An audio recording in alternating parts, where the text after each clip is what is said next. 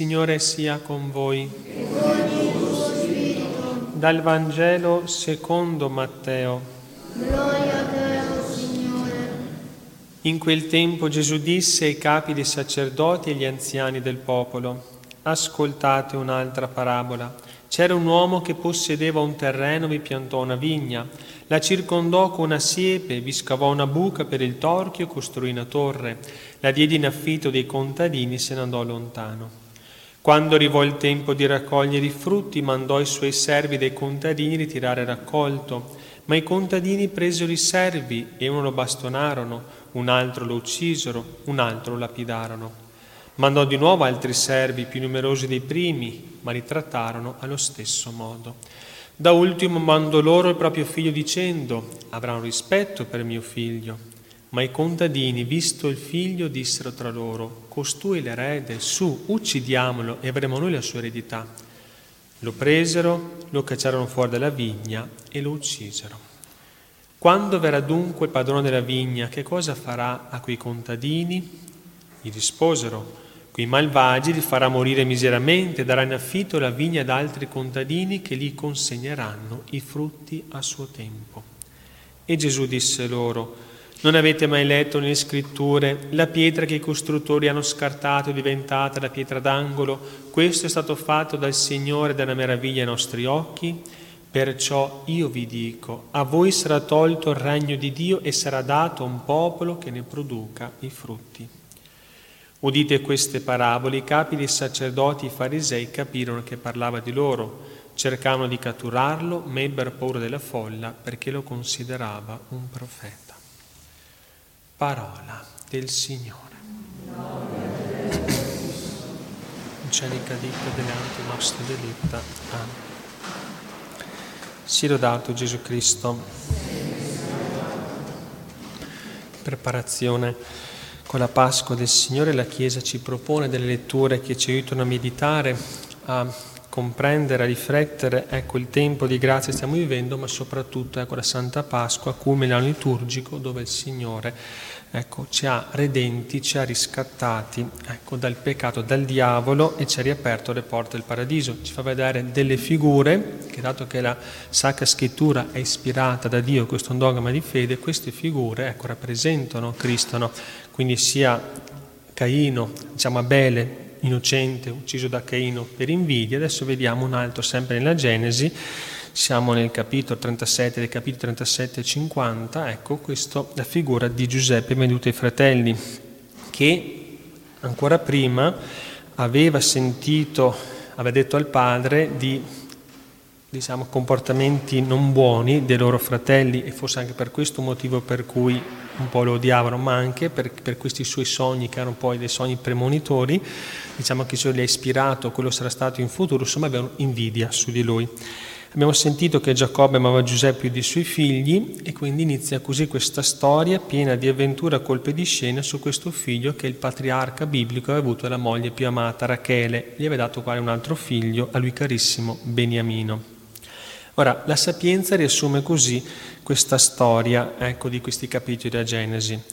La sapienza divina non abbandonò il giusto venduto, ma lo liberò dal peccato. Scese con lui nella prigione, non l'abbandonò mentre era in catene, finché gli procurò uno scettro regale e l'autorità su coloro che dominavano sopra di lui. Mostrò che i suoi accusatori erano bugiardi, gli diede una gloria eterna. Siamo al capitolo decimo.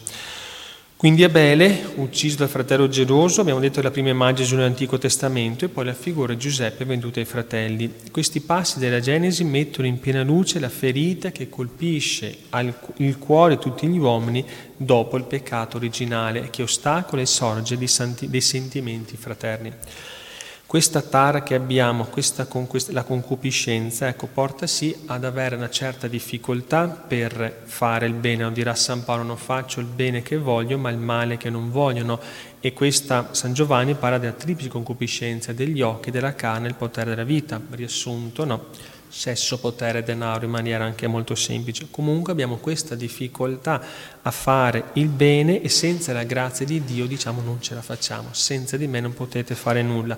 Ecco che l'ho abbandonato se stesso, senza la preghiera, senza i sacramenti, senza le sante letture, senza, senza i santi esempi, sorge nel suo cuore crescono le spine, i rovi, le male piante che portano, ecco, portare gelosie fino anche l'invidia delle grazie altrui che hanno dei peccati contro lo Spirito Santo, ricordatelo si è tristi e si arrabbia di qualcuno che è favorito da Dio, di qualcuno che è bravo, che è buono, che fa delle cose. Non è che dico vorrei essere come lui, magari cerco di impegnarmi, quindi se lui è virtuoso cerco di praticare anche io la virtù. No, mi dà fastidio che lui è virtuoso, quindi voglio detrarlo, voglio quella detrazione, ecco la maldicenza, ecco le male lingue. No? Voglio cercare di, diciamo, sporcare la sua immagine rispetto agli altri proprio perché mi dà fastidio che lui sia esaltato e io sia basso. Ma cosa ci dà? Poi la Madonna Magnifica ha detto che abbasserà i potenti dei troni e innalzerà gli umili, quindi l'umiltà è il fondamento primo, unico delle, delle grazie, no? perché Dio concederà grazie agli umili, ma resiste ai superbi.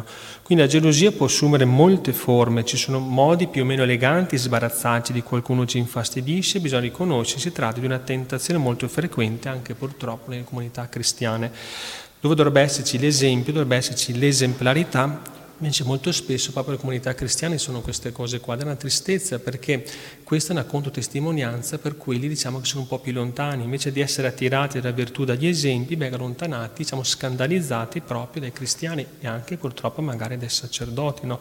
Allora facciamo questa prima revisione di coscienza, cioè io devo cercare, noi dobbiamo cercare, ecco, di seminare il bene. La vigna di cui parla lì è la nostra anima, deve essere coltivata dalle virtù, dall'acqua della grazia, dai sacramenti della preghiera perché possa dare frutto a suo tempo, non essere recisa. Abbiamo parlato ieri dell'inferno, ricordatelo.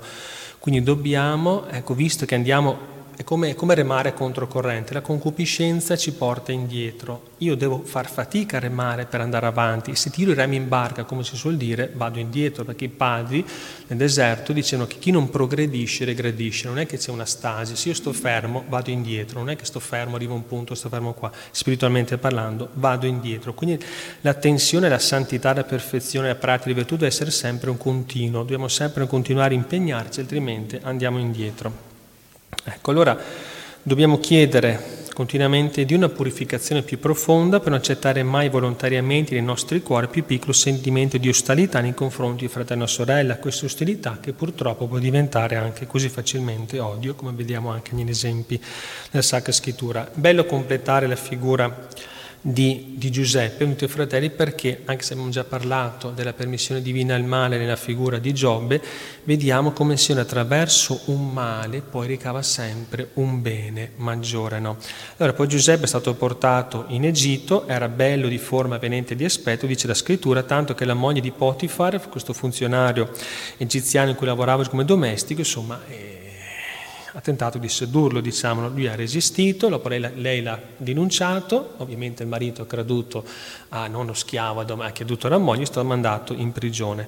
Poi c'è la cosa, insomma, delle profezie vacche maghe, vacche grasse, insomma, alla fin fine, ecco, Nonostante queste prove qua, Giuseppe poi, con questo sogno qua che farà delle, delle vacche magre, vacche grasse, diciamo costruirsi come di grano perché ci saranno sette anni di prosperità, poi verranno sette anni di carestia e dopo allora verranno tutti a prendere in Egitto, l'Egitto prospereranno.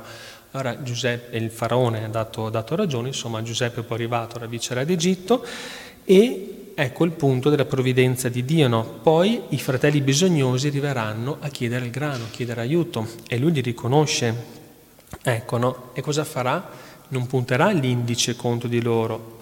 Adesso ho aspettato tanti anni la vendetta e adesso la gusto, me la gusto proprio veramente. No, perché lui era un giusto. Anzi, anzi, le sue parole non sono solo di perdono, ma diventano una lezione di teologia sulla provvidenza divina che guida la storia. E dice proprio, Dio mi ha mandato qui prima di voi per assicurare a voi la sopravvivenza nella terra, per farvi vivere per una grande liberazione. Quindi non siete stati voi a, mandar, a mandarmi qui, ma Dio. Siamo capitolo 45. In seguito Giuseppe rassicurò nuovamente i fratelli offrendo loro il perdono dicendo voi avete macchinato del male contro di me, ma Dio ha voluto farlo servire al bene. Quindi anche le peggiori intenzioni umane non possono mai distruggere il piano provvidenziale di Dio. Ciascuno renderà conto delle sue male azioni, ma il Signore che è al di sopra della storia, la sua provvidenza infinita, ecco, sa sempre come muovere con la sua punto provvidenza, la sua grazia trarre dal male, ecco, il bene. E ultimo elemento, ecco no, che Giuseppe poi chiede impegno, il fratello Beniamino, no, vi do il grano, però prima andate là, portatemi qua il vostro fratello e dopo io vi darò il grano. Allora ho detto come facciamo? Già, già il padre è morto di dolore, se gli diamo anche sto figlio qua veramente... Crepe. Allora, ecco cosa fanno, ho detto cosa fanno? Ignorando la verità di, di, di quel viceré egiziano, cosa fanno? Sono pronti a offrire se stessi in cambio e questo diventa, diventa il della conversione. Cioè, avevano ancora nella coscienza quello che hanno fatto, adesso un altro fratello dobbiamo far morire per percorrere il padre. No, no, mi offro io, ci offriamo noi per questo. Dopo che alla fin fine Giuseppe non poté più resistere, ha detto sono io, insomma ecco, li abbracciò, eccetera. No?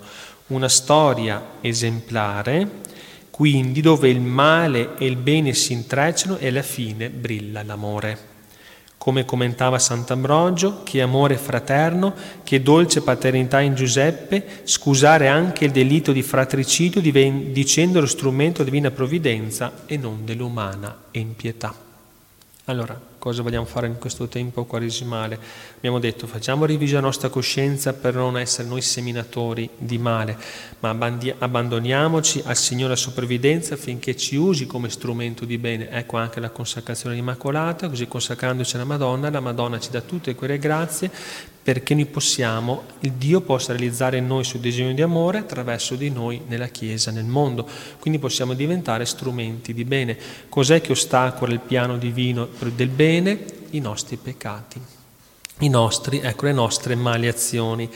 E se anche Dio trarrà fuori il bene delle nostre mali azioni per gli altri, così facciamo praticare le virtù agli altri, però noi non saremo esenti da colpe e dovremo rendere conto a Dio. Allora cerchiamo di come comunità cristiana, come cristiani, di essere esemplari nella virtù, di evitare le male lingue, di evitare i giudizi, di evitare di puntare il dito, ma di fare come Giuseppe, di perdonare, di perdonare e amare, come ha fatto Gesù, che ha dato tutto se stesso, ecco, perdonando anche sull'alto della croce, non sanno quello che fanno. Ho cercato di dire, come dire, sono, non sono in grado di intendere di volersi, non imputa loro queste colpe, come farà anche Santo Stefano, non imputa loro questo peccato.